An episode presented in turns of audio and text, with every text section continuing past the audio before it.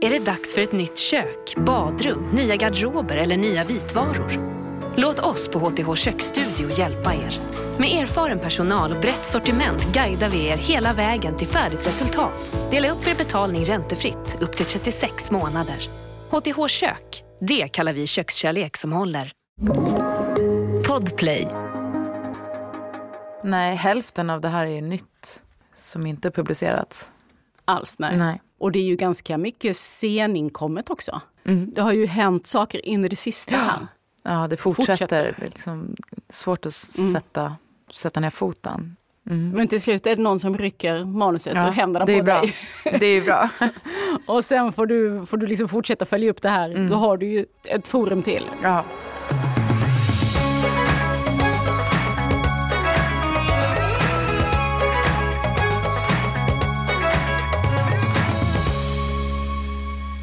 Yxhugg rätt i den svenska folksjälen. Så beskriver DNs recensent boken det ska handla om idag.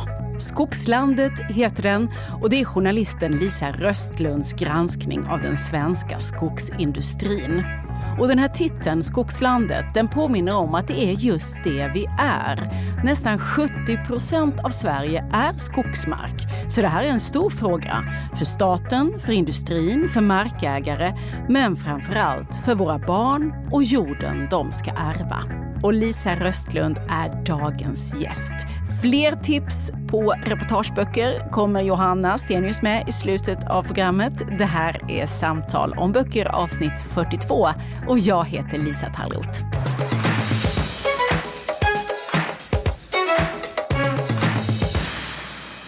Välkommen hit Lisa. Tack så mycket. Du är ju journalist på Dagens Nyheter till vardags. Eh, har gjort rejäla granskningar förut för du och din kollega Anna Gustafsson nominerades ju till Stora journalistpriset för granskningen ni gjorde av Nya Karolinska. Ja. Jag, jag vill bara nämna det så man förstår att det inte är någon duvunge vi har att göra med. Ja, det är bra. Eh, Den boken heter Konsulterna, kampen om Karolinska. Men nu har du ju ägnat de senaste åren åt eh, att granska en helt annan fråga och en som det visar sig då rätt infekterad fråga om hur den svenska skogen sköts eller hur den borde skötas. Men har det för dig funnits som en eh, tändande gnista för den här granskningen? Vad började det för dig? Det var en man som hörde av sig till, till Dagens Nyheters redaktion och sa ni måste komma upp hit. Han driver en eh, turismnäring. Han kör liksom ekoturism. Och han sa ni måste komma upp hit. Ni i Stockholm kommer inte tro era ögon. De, de, de sista gamla riktiga skogarna håller på att försvinna. De avverkar allt. Ni måste komma och se. Och Innan det så hade 29 samebyar gått ihop och, och skrivit en debattartikel i, Dagens Ny eller i, i Aftonbladet. Ska jag säga, där de protesterade mot Sveaskog, det statliga skogsbolaget och deras avverkningar och menade att det gjorde att de inte längre kan leva som eh, urfolk och som, eh, med renskötsel som de har gjort sedan inlandsisen drog sig undan eh, att de riktiga marklavsskogarna och hänglavsskogarna som eh, behövs för, för att renarna ska kunna leva av skogen håller på att försvinna.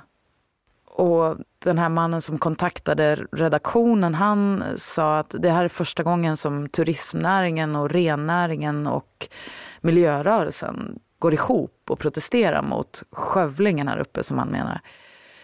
Och så diskuterade jag med min nyhetschef och tänkte att det här det är en intressant konflikt. Det borde vi göra ett reportage om.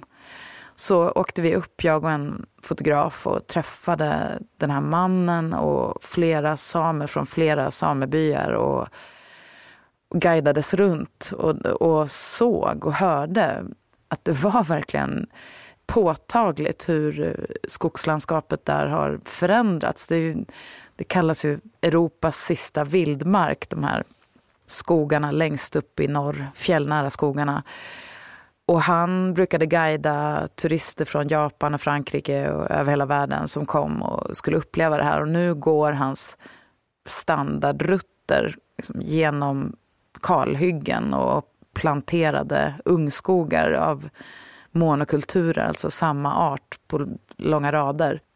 Och han delade ju frustrationen med samerna som, som har börjat få köpa in pellets, alltså industripellets på vintrarna för att renarna inte klarar sig på laven som, som finns. Och det är ju väldigt oroväckande när man tänker efter vad säger det egentligen? Om inte renarna klarar sig, om inte rennäringen står sig som tidigare, att, att man inte längre kan leva i samklang med naturen. Vad, vad betyder det för de andra arterna och vad betyder det för oss i förlängningen? Börja se det så. Och I researchen till den här första reportaget också så, så kom jag i kontakt med enstaka forskare som beskrev från Sveriges lantbruksuniversitet, SLU, att bara sedan 1970 så har 70 procent av all skogsmark där marklav växer försvunnit. Det är en enormt snabb utveckling.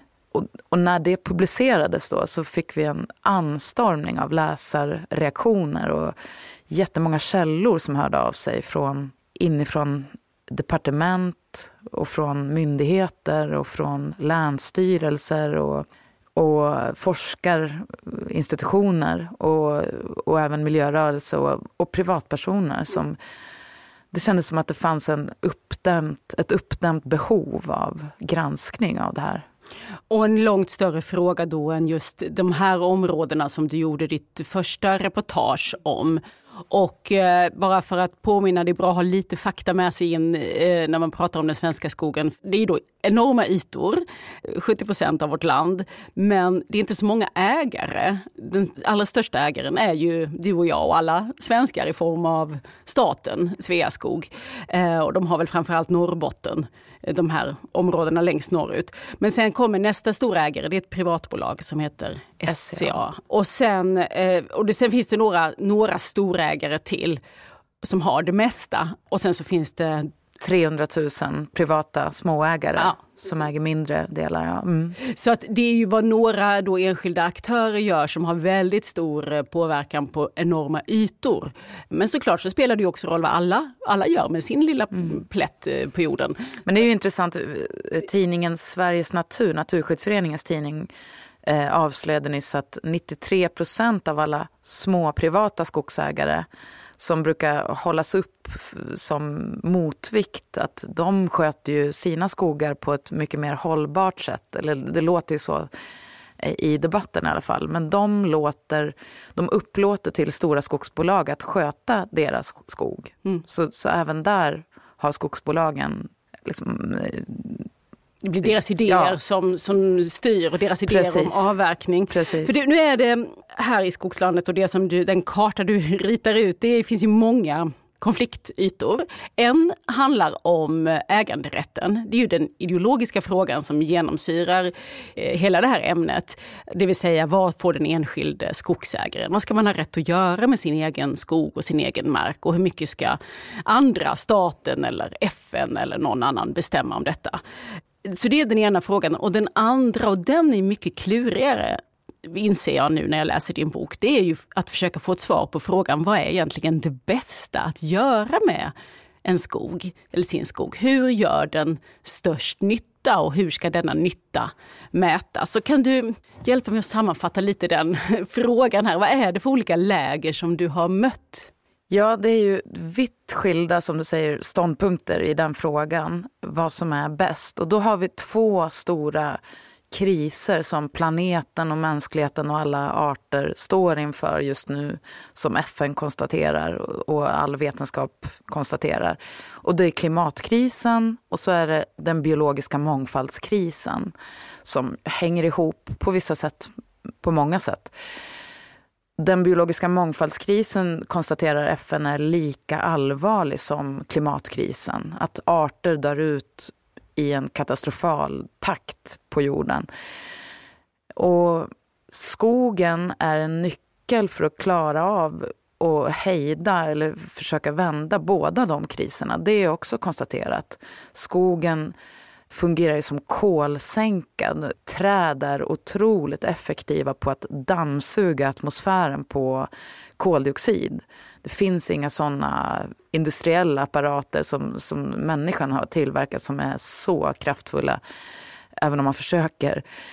Och när det gäller biologisk mångfald så lever de, de flesta landlevande arter i skogen.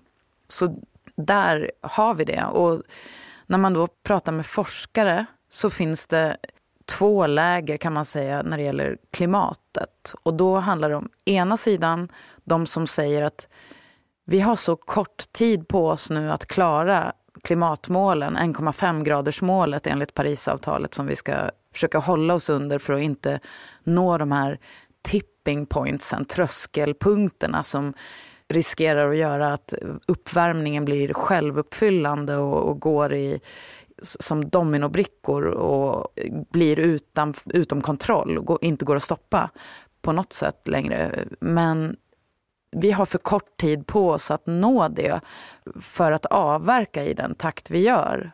För att avverka överhuvudtaget menar vissa forskare. Vi borde låta skogen stå i det här läget för att verka som kolsänka och samtidigt sluta med alla fossila bränslen såklart. För tiden där handlar ju om att man kan ju säga men vi planterar nya träd. Ja. Så det kommer ju nya träd mm. som kan mm. binda, eh, binda koldioxid. Precis, men, men det tar minst 30-40 år där det växer bra i Sverige att kompensera för en avverkning. Ett poddtips från Podplay. I fallen jag aldrig glömmer djupdyker Hasse Aro i arbetet bakom några av Sveriges mest uppseendeväckande brottsutredningar går vi in med hemlig telefonavlyssning och, och då upplever vi att vi får en total förändring av hans beteende. Vad är det som händer nu? Vem är det som läcker? Och så säger han att jag är kriminell, jag har varit kriminell i hela mitt liv men att mörda ett barn, där går min gräns. Nya säsongen av Fallen jag aldrig glömmer på Podplay. Sen finns det det andra lägret som menar att vi för klimatets skull borde bruka skogen minst lika hårt som idag för att ersätta cement och stål i byggnader med trä och biobränslen från skogen. Ersätta olja och, och fossila bränslen med, med biobränslen. Och då menar man att man får en klimatnytta direkt om man räknar på de här substitutionseffekterna som man kallar det. Men det är ju alltså två helt skilda läger. Ena lägret säger låt skogen stå nu och den andra säger avverka mycket. Och det problematiska i den uppdelningen är att förespråkarna för de som menar att det är bra att bruka skogen ganska hårt för klimatets skull. De forskarna, stora delar av de forskarna har väldigt täta band med skogsnäringen. Mm. Och där finns det forskare som sitter i styrelser för för skogsbolag eller, eller driver konsultbolag som har skogsnäringen som kund. Ja, för det är ju inte så många aktörer som vi var inne på i början. Alltså, vi, har en, eh, vi har ett par myndigheter som jobbar mot skogen. Det är Skogsstyrelsen och Naturvårdsverket. Sen finns det ett lantbruksuniversitet, SLU, där man utbildar jägmästare och där man bedriver forskning. Och det finns också det här institutet Skogforsk ja, kanske några aktörer till, ett antal bolag. Men det är inte så många så att eh, det är ungefär samma personer lite grann som, som valsar runt på de här olika, sitter i de olika styrelserna. Hur har du som journalist förhållit dig till detta? Betyder det att man inte kan ta en, eh, en sån forskare på allvar, tänker du, om han eller hon också sitter i, ett bolag, i en bolagsstyrelse? Men det, det, man kan konstatera, och det är ju alltid så, det är, det är en grundläggande journalistisk uppgift att blottlägga dubbla intressen, att folk sitter på dubbla stolar. För då måste man ju ifrågasätta objektiviteten i den forskningen. Om man sitter i en styrelse för ett bolag, då är man skyldig enligt aktiebolagslagen att verka för vinst i det bolaget. Är man helt emot avverkning, då kan man inte sitta i en styrelse för ett skogsbolag som är beroende av avverkning för att generera vinst. Så redan där så gör man det ju omöjligt för sig själv att komma med stora starka bevis för att det skulle vara negativt att avverka. Det är ju problematiskt när man som forskare sätter sig i en sån sits. Men tycker du det här också innebär att det egentligen inte riktigt går att få något entydigt svar på vad, vad som skulle vara den liksom bästa lösningen för svenska skogen ur ett sånt här stort perspektiv? Är det för svårt att utröna någon slags objektiv sanning eller beräkning? Jag som journalist ska ju inte göra mig till domare vad som är rätt eller fel, men jag redovisar vad man säger internationellt och vad de olika forskarlägren säger och vad det finns för intressekonflikter ekonomiskt. Och där kan man konstatera att internationellt så är det inte så att eh, kalhyggesbruket som vi har i Sverige är helt allomfattande som jag trodde tidigare. Jag trodde att det var så man bedriver skogsbruk men det finns många länder där man inte använder sig av trakthyggesbruk som man kallar det inom näringen eller kalhyggesbruk. Att man hugger bort det mesta och att man markbereder och planterar en och samma art över hela området sen. Det förbjöd man till exempel i Tyskland i slutet av 90-talet. Och på EU-nivå så försöker man göra om skogsbruket inom hela EU så att kalhyggen försvinner och att man ersätter det med något som man kallar för close to nature forestry, alltså naturnära skogsbruk där skogen liknar en skog genom hela processen. Alltså att man tar ut färre träd för varje avverkning och låter det mesta stå kvar. Och att man då avverkar oftare istället. Mm. För då gynnas både den biologiska mångfalden och även kolsänkan i skogen. Och tillväxten har forskning visat blir inte sämre om man ser över tid. Mm. Som jag sa innan, det finns flera konflikter som är kopplade till skogen och skogsskötsel. Och det är det du lite beskriver nu som jag tänker är en slags huvudkonflikt här. Det är ju denna mellan industri och eh, miljöhänsyn. Och kanske ännu mer mm, anmärkningsvärt just i Sverige då, det är ju att det verkar som att myndigheterna eh, som jobbar med skogen också är osams. Alltså, de, jag tror inte de skulle säga det, men, men när jag läser din bok så verkar det ju som att Skogsstyrelsen och Naturvårdsverket som egentligen borde båda samarbeta om utifrån regeringens, det är ju de som bestämmer vad myndigheterna ska göra. De är inte överens om, de, de ställer inte upp på de här idéerna om vilka naturvärden som ska bevaras. Alltså Skogsstyrelsen gör inte det, som du beskriver det här. Nej, det är tydligt. Eh, och det är tydligt när man, framförallt när man, när man pratar med anonyma källor inne på de här myndigheterna att det, det är en stor konflikt mellan Naturvårdsverket och Skogsstyrelsen där ledningen upplevs av många som, som verkar för miljöfrågor. Ledningen upplevs jobba framförallt för industrin och för en ökad möjlighet till ökad skogsproduktion. Och eh, det, här, det, det här går ner till sådana här saker som att man bråkar om eh, hur man ska förhålla sig till begreppet eh, biotop, alltså naturvärden. Nyckelbiotoper. Nyckelbiotoper, mm. vad sa jag? Biotop. Ja, precis. Nyckelbiotop. Mm. Det vill säga att just här finns det goda förutsättningar för många arter precis. att leva. Ja. Eh, och, och nu, det kom ju bara här i juni ett nytt eh, från regeringen. Det här har du ju förstås koll på. Men nu när jag läst din bok så kan jag ju verkligen undra hur ska detta gå? För här försöker de ju göra alla, slå ihop liksom alla önskemål. Både äganderätten och bevara de här höga naturvärdena och allt ska ske frivilligt.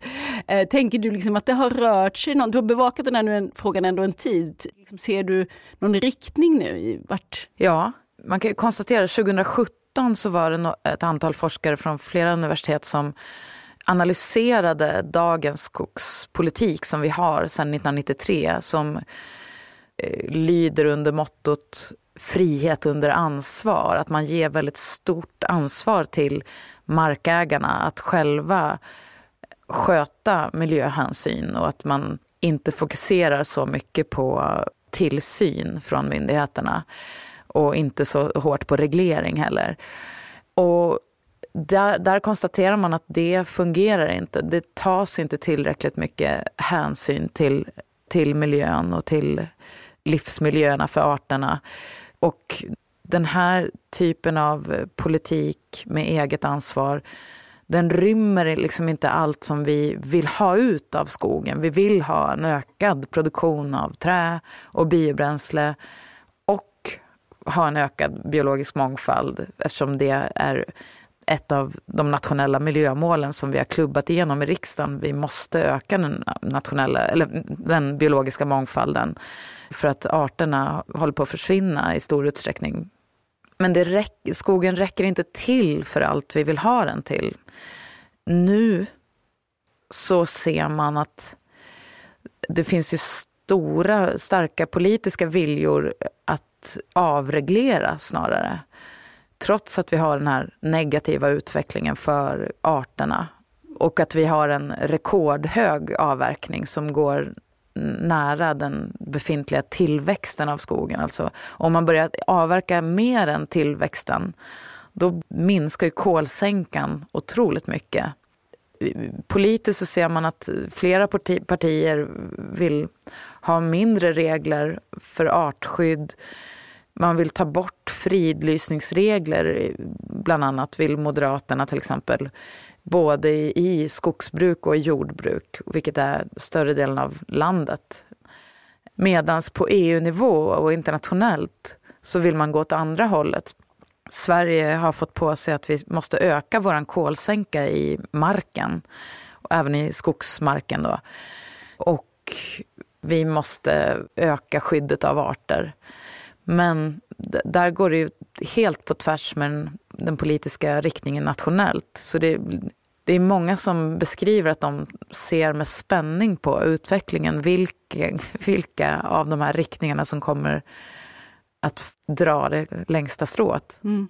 Eh, du har hållit på med den här frågan ett tag och du har ju också eh, löpande publicerat i Dagens Nyheter de senaste åren. Vad har du mött för reaktioner på din granskning? Ja, eh, från skogsindustrins håll så har det ju varit massiv kritik mot att jag överhuvudtaget ställer kritiska frågor till skogsindustrin och, och de har på sociala medier och så försökt utmåla mig som aktivist och de har köpt en granskning av ett bolag som heter Näringslivets medieinstitut som finansieras genom en stiftelse av Svenskt Näringsliv och som har gjort, gett ut en rapport då, där man har granskat min granskning och där kommit fram till att den var för vinklad. Man hittar inga faktafel men jag, jag har haft en för kritisk vinkel gentemot skogsnäringen, anser man. Och det här är ju, tycker jag, en problematisk nyordning. Det ser man i, i flera branscher att branschen som granskas har som metod att då köpa en negativ granskning av en, en, en granskande journalist och försöka svartmåla den som otrovärdig. Jag var, jag var på grävseminariet i Luleå som hölls i maj. Och där var det flera som berättade att när de har försökt granska skogsindustrin, bland annat på lokalredaktioner uppe i Norrland, så, här, så har de av industrin blivit stämplade som aktivister och miljömuppar och liksom nedgjorda som individuella journalister. Men vi följer ju i boken också din resa in i, i det här ämnet. Och, och du funderar ju själv på om, om det är så att du, du håller på att bli en aktivist. Mm. Och vad har du kommit fram till kring det där? Du har skrivit ju bland annat om din klimatångest. Ja. Eh, nej men där har jag kommit fram till att nej, det där är en strategi från branschen att undkomma granskning. För det jag har gjort är att använda helt vanliga journalistiska metoder som, som vi som journalister ska göra. Vi ska granska makten, den ekonomiska och politiska makten. Och här är vi i ett läge globalt där vi har de här enorma problemen för mänskligheten och för planeten.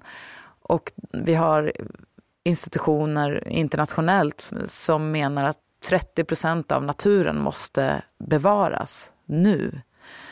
Och så har vi en industri i Sverige som går emot det här och politiker som resonerar på precis samma sätt som industrin och forskare som är nära industrin som resonerar på samma sätt. då måste man ju vara mer kritisk mot de som resonerar så än de som inte gör det. Jag menar, även om absolut miljörörelsen är en maktfaktor också, men bevekelsegrunderna i att ifrågasätta rådande system som uppenbart förstör är ju helt andra än de, de ekonomiska som skogsindustrin har. Ett poddtips från Podplay. I fallen jag aldrig glömmer djupdyker Hasse Aro i arbetet bakom några av Sveriges mest uppseendeväckande brottsutredningar går vi in med hemlig telefonavlyssning och, och då upplever vi att vi får en total förändring av hans beteende. Vad är det som händer nu? Vem är det som läcker? Och så säger han att jag är kriminell, jag har varit kriminell i hela mitt liv men att mörda ett barn, där går min gräns. Nya säsongen av Fallen jag aldrig glömmer på Podplay. Det är ju mycket det är mycket känslor i svang. Det är mycket pengar i rörelser och det är mycket yta, så det finns flera variabler här. Men jag tänker också på det här, det var ju Göran Greider som fick eh, gästrecensera då i Dagens Nyheter eftersom det är din hemmatidning, eh, som skrev det här om ett yxhugg i den svenska folksjälen. Att det ligger något i det där. Det här är inte vilken fråga som helst. Nej, verkligen inte. Och hur, och hur har du märkt det? Nej, men det är otroligt känsligt för alla har ju en relation till skogen på något sätt. Många är skogsägare, det är ändå över 300 000 skogsägare och vi alla konsumerar ju produkter, energi från skogen med värme i husen och, och papper och jag ger ut en bok här som är tryckt på papper. Mm, det skriver du också om. Ja, och, och vi använder hygienartiklar och, och toalettpapper och trä. Vi är ju en del av systemet och där, det, det är klart det blir komplicerat och, och, det finns otroligt mycket känslor när man kritiserar det här som vi alla har fingrar i syltburken i. För så fort man gör det så, så är det ju en kritik mot hela vårt sätt att leva egentligen och som vi vet också måste förändras radikalt om vi ska klara de här två stora jättekriserna med, med klimatet och biologiska mångfalden. Vi kan ju inte leva på det sätt som vi gör. Men det är otroligt stort motstånd. Har det här, den här granskningen, har det fått dig att ändra någonting själv i ditt liv? Eh, men jag har försökt redan innan att förändra mitt liv så gott jag kan. Men jag har slutat flyga privat sen 2016, 2017. Och så har jag resonerat att jag, jag kan ändå flyga i jobbet, för det är en annan sak och då gör jag det för något större. Men under granskningen så var jag på väg upp till Lycksele och skulle träffa några som för kyrkans skull protesterade mot kyrkans skogsbruk. Också en stor skogsägare? En av de största i Sverige och som använder eh, kalhyggesbruk precis som de stora industrierna. Och det är ju många internt inom kyrkan som, som är emot det och, och protesterar mot det. Och jag skulle träffa en av dem där uppe och så satt jag och tittade på nattåg och, och så såg jag att ja, det går ju ett direktflyg rakt upp. Det skulle vara otroligt smidigt. Och så sa jag det till den här jag skulle träffa att ja, det finns nattåg och så finns det ju det här direktflyget. Och då sa hon, men menar du att du tänker flyga upp hit? Du som skriver om de här frågorna och det är därför jag vill träffa dig. Liksom. Jag, jag vill inte medverka till det. Då måste jag fundera om det här leder till en flygresa. Och hon var så starkt engagerad.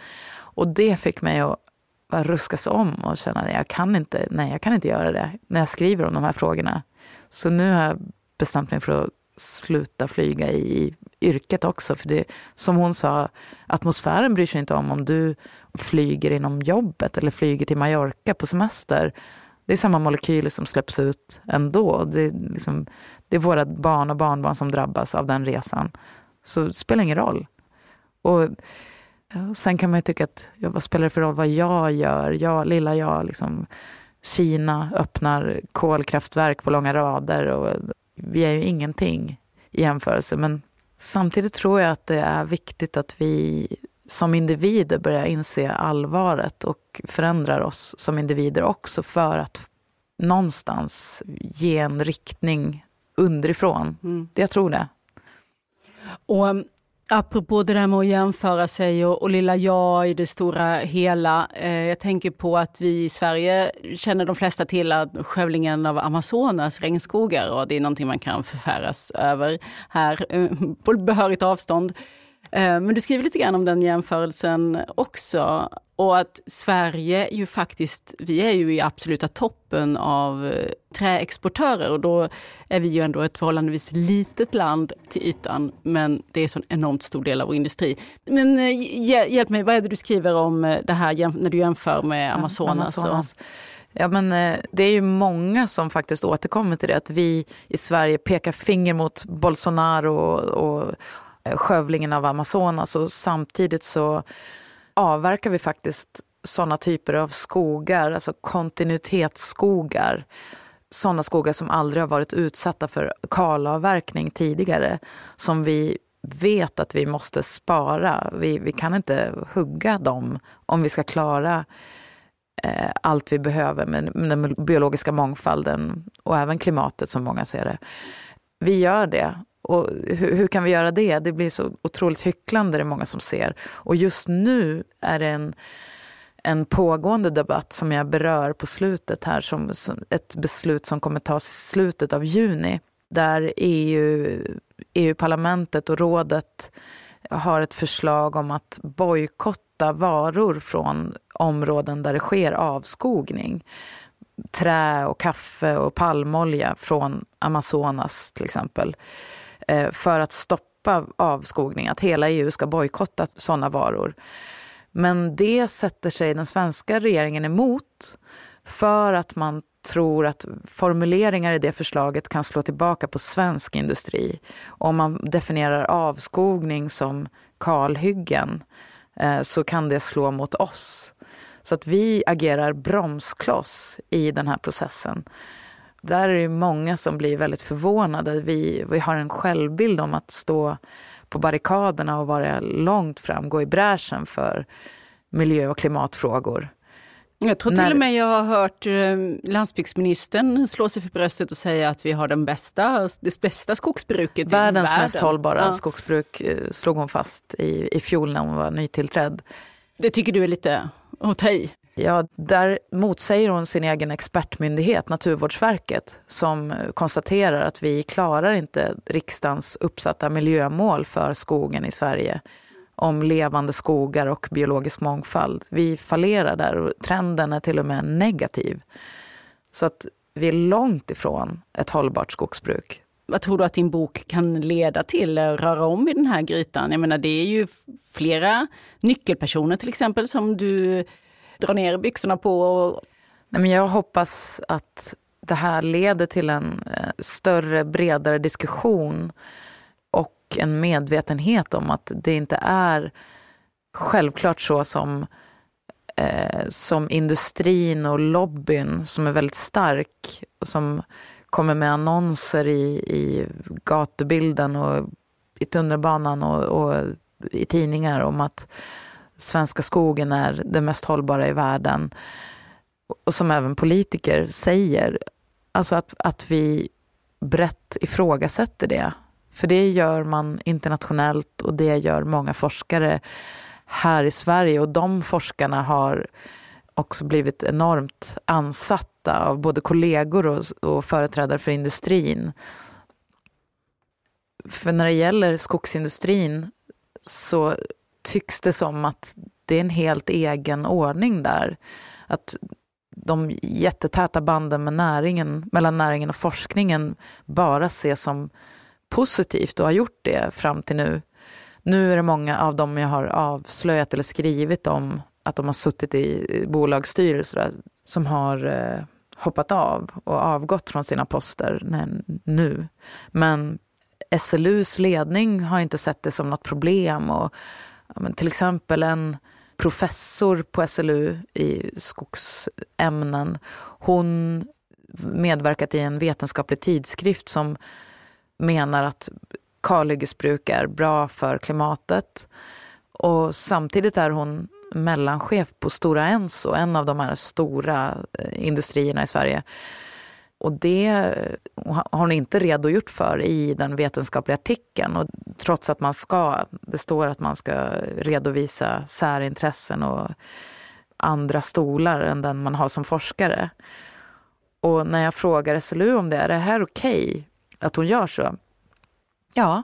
Mm. Och, och då är det ju, om det är ett, eller en bisyssla som inte ses som problematisk, då kan jag inte se vad som skulle vara en problematisk bisyssla, att man ens har den diskussionen. Och i, i alla andra sammanhang som jag har granskat genom åren, jag har jobbat snart 20 år som journalist, liksom, då är det ju ett avslöjande att man avslöjar att en forskare eller en, en myndighetsperson har nära band, så här, egna ekonomiska intressen för det man ska framställa objektiva fakta om. Men här är det en helt annan ordning och det har liksom pågått så öppet.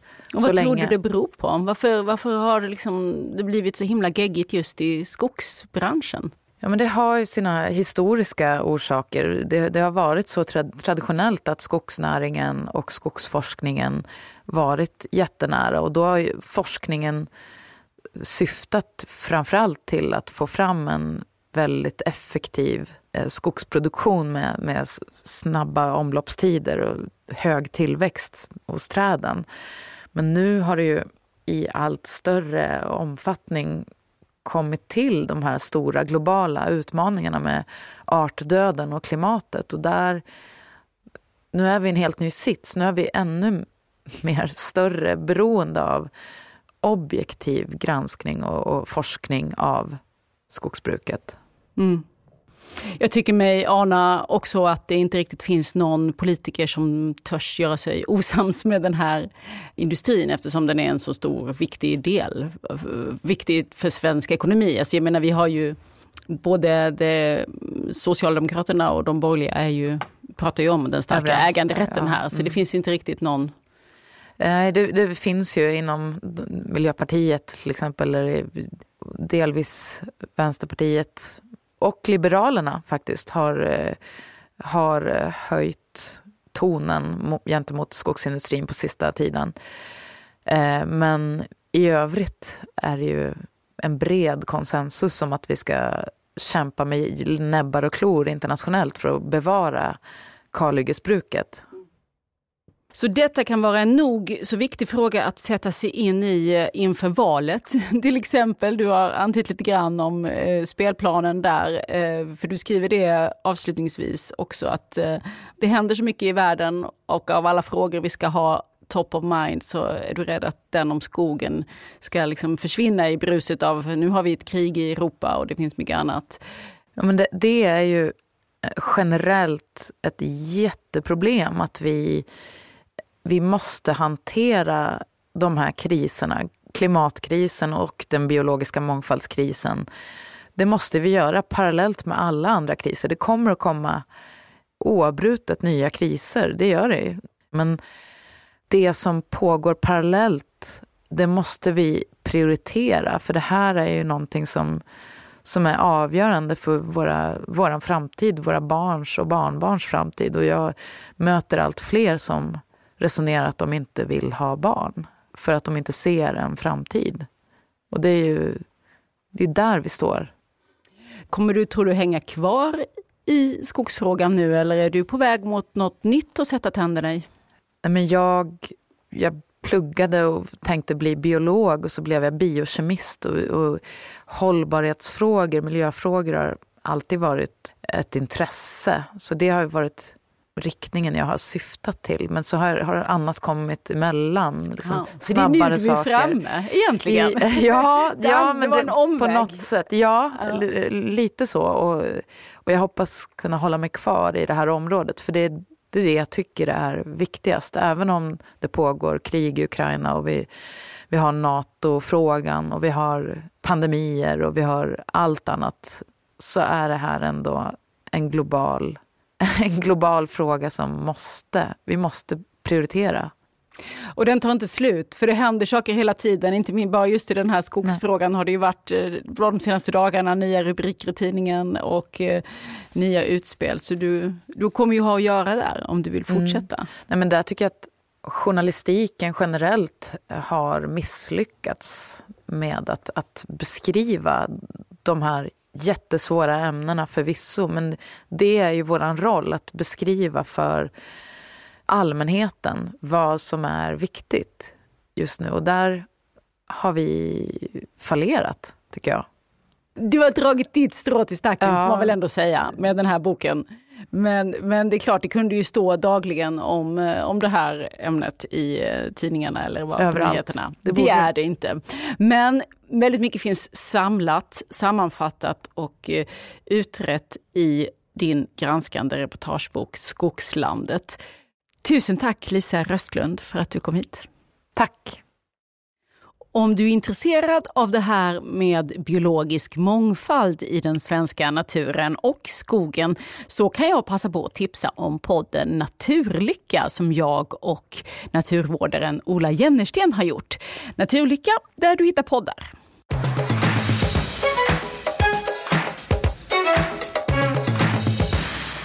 Den här genren som vi har befunnit oss i idag, en reportagebok, en granskande reportagebok till och med som Skogslandet är. Det, de har ju en egen hylla i bokhandeln och där kan man hitta fler guldkorn att läsa och du Johanna Stenius har tagit på dig uppdraget att handplocka några tips ja. för oss här. Precis, ja. Jag har tagit fram tre reportagebokstips. Som tidigare journalist så älskar jag ju reportageböcker, försöker ha lite koll på vad som kommer och läsa det som går. Och jag kanske börjar med den svenska då. Det är en väldigt just nu högaktuell bok som omnämns väldigt mycket i media, nämligen Girig Sverige av Andreas Cervenka som är ekonomijournalist. Och han har tagit på sig rollen att folkbilda kring hur Sveriges ekonomi har förändrats och varför. Eh, och det är ju en stor fråga. Eh, speciellt eftersom det har hänt väldigt mycket med Sveriges ekonomi och många, många människor tycker ju då att, klyf, att eh, det var något allvarligt som har hänt, där klyftan mellan de väldigt rika och resten av befolkningen har ökat snabbt och stort i Sverige. Och eh, andelen av ekonomin som tillhör de rikaste är större än till exempel i USA. Och det är ju något som kanske inte så många känner till, men det här har han tagit på sig att förklara. Det har blivit nästan som ett fenomen med svenska mm. miljonärer. Mm. Ja men precis, och jag, det var en ögonöppnare för mig faktiskt, att det är på det här sättet. Och han är så duktig på att presentera samtidigt som han ändå har en viss distans och humor, vilket gör att man, att man faktiskt kan ta till sig och förstå eh, väldigt viktiga mekanismer som, som speciellt ett år som det här, ett valår, är så himla viktiga att tänka över. Girig Sverige av Andreas Cervenka. Den andra boken som jag har tänkt tipsa om idag är en amerikansk översatt som heter Smärtans imperium av Patrick Radden Keefe. Översättare är Eva Johansson. Han är New Yorker-reporter, Patrick Radden Keefe, och författare förstås. Och hans bok handlar om eh, opioidkrisen i USA och familjen Sackler som står i centrum för den. De var ju en sorts kulturfilantroper som var, hade en enormt stor betydelse för många kulturinstitutioner. De gav stora donationer till exempel Louvren och Metropolitan Museum of Art och Tate Modern i London och sådär. Men, rika som troll. Rika som troll, men man förstod inte riktigt varifrån pengarna kom. Men plötsligt så stod det klart då att familjens företag som drog in pengarna låg bakom ett smärtlindrande preparat, Oxycontin, som eh, är extremt starkt och beroendeframkallande och i princip som heroin i pillerform. Liksom. Och de har lyckats sprida det här pillret enormt i USA och orsakat en enorm liksom, skada helt enkelt. Man kan säga att ungefär en halv miljon amerikaner har dött som följd av den här krisen. Deras förmögenhet byggde på att de gjorde andra människor till missbrukare. När det, när det blev känt då så fick det ju såklart stora konsekvenser. Eh, och om det berättar Patrick Radden Keefe i den här boken som är en bladvändare till reportagebok måste man ju ändå säga. Eh, otroligt spännande och mm. upprörande. Smärtans imperium. Patrick Radden Keefe, ja. Den tredje boken kom ut för lite mer än ett år sedan men är fortfarande lika läsvärd. Den heter Barnen på Hidden Valley Road och är skriven av Robert Kolker och också den översatt av Eva Johansson. Den handlar om en familj, Gavin. De var en väldigt traditionell amerikansk kärnfamilj kan man väl säga på många sätt, förutom att de hade tolv barn. Tio Ja, pojkar. inte helt. inte helt men, men jag kan säga att det var den amerikanska drömmen inkarnerad ändå. De bodde i Colorado Springs och hade liksom det perfekta livet. Mamman var en riktig matriark och uppfostrade barnen. Pappan jobbade inom militären. Men det fanns förstås en, eh, en fasad som rämnade. Tragedier som drabbade den här familjen när det visade sig att sex av familjens tio söner skulle diagnostiseras med schizofrenin. Åh herregud. Ja, det går ju inte att föreställa sig. Och han berättar då, Robert Kolker, om familjens kamp mot sjukdomen. Och, men de visar också om att den här sjukdomshistorien genom familjen har bidragit väldigt mycket till forskning och kunskaper som har gett en väg mot svaret på många gåtor inom just eh, schizofreni. Då. När levde de den här familjen? Sa du det? Ja, men jag sa det. Men jag kan säga att, att alla barnen föddes mellan 1945 och 1965. Så Ja. det var riktiga babyboom-år i Just USA. det, efter kriget. Mm. Ja. Det är en berättelse om den här familjen och det är också som en medicinsk detektivgåta. Ju. Hur kunde det här hända? Och också en berättelse om någonting som vi är många som, som har i vår närhet, nämligen psykisk sjukdom. Och vad som kan hända inom en familj. Det drabbar så hårt. Den här boken har varit enorm, fått enormt genomslag i USA. Den har bland annat varit med i Oprahs bokklubb och varit toppat New York Times bestsellerlista och fått jättebra kritik. Så den är otroligt välskriven och bra. Också det är alltså en, en granskande reportagebok som Ja. heter Barnen på Hidden Valley Road av Robert Kolker. Tusen tack Johanna Stenius för Tack dagens boktips. Tack, tack. Det här var säsongens sista samtal om böcker. Nu får sommaren göra sitt intåg och äntligen ska det väl bli tid och ro till ohämmad läsning. Och kanske kan du lyssna in på något tidigare avsnitt som du missat under våren. De finns ju där allihop. Ett par knapptryck bort bara. Och så vill jag påminna om att röstningen till Årets bok är öppen hela sommaren. Åretsbok.se. Och i sociala medier håller vi förstås igång hela sommaren med bokprat och lästips. Där heter vi Selma Stories. Och jag heter Lisa Tallroth. Glad sommar! Du har lyssnat på Samtal om böcker, en podd från Selma Stories.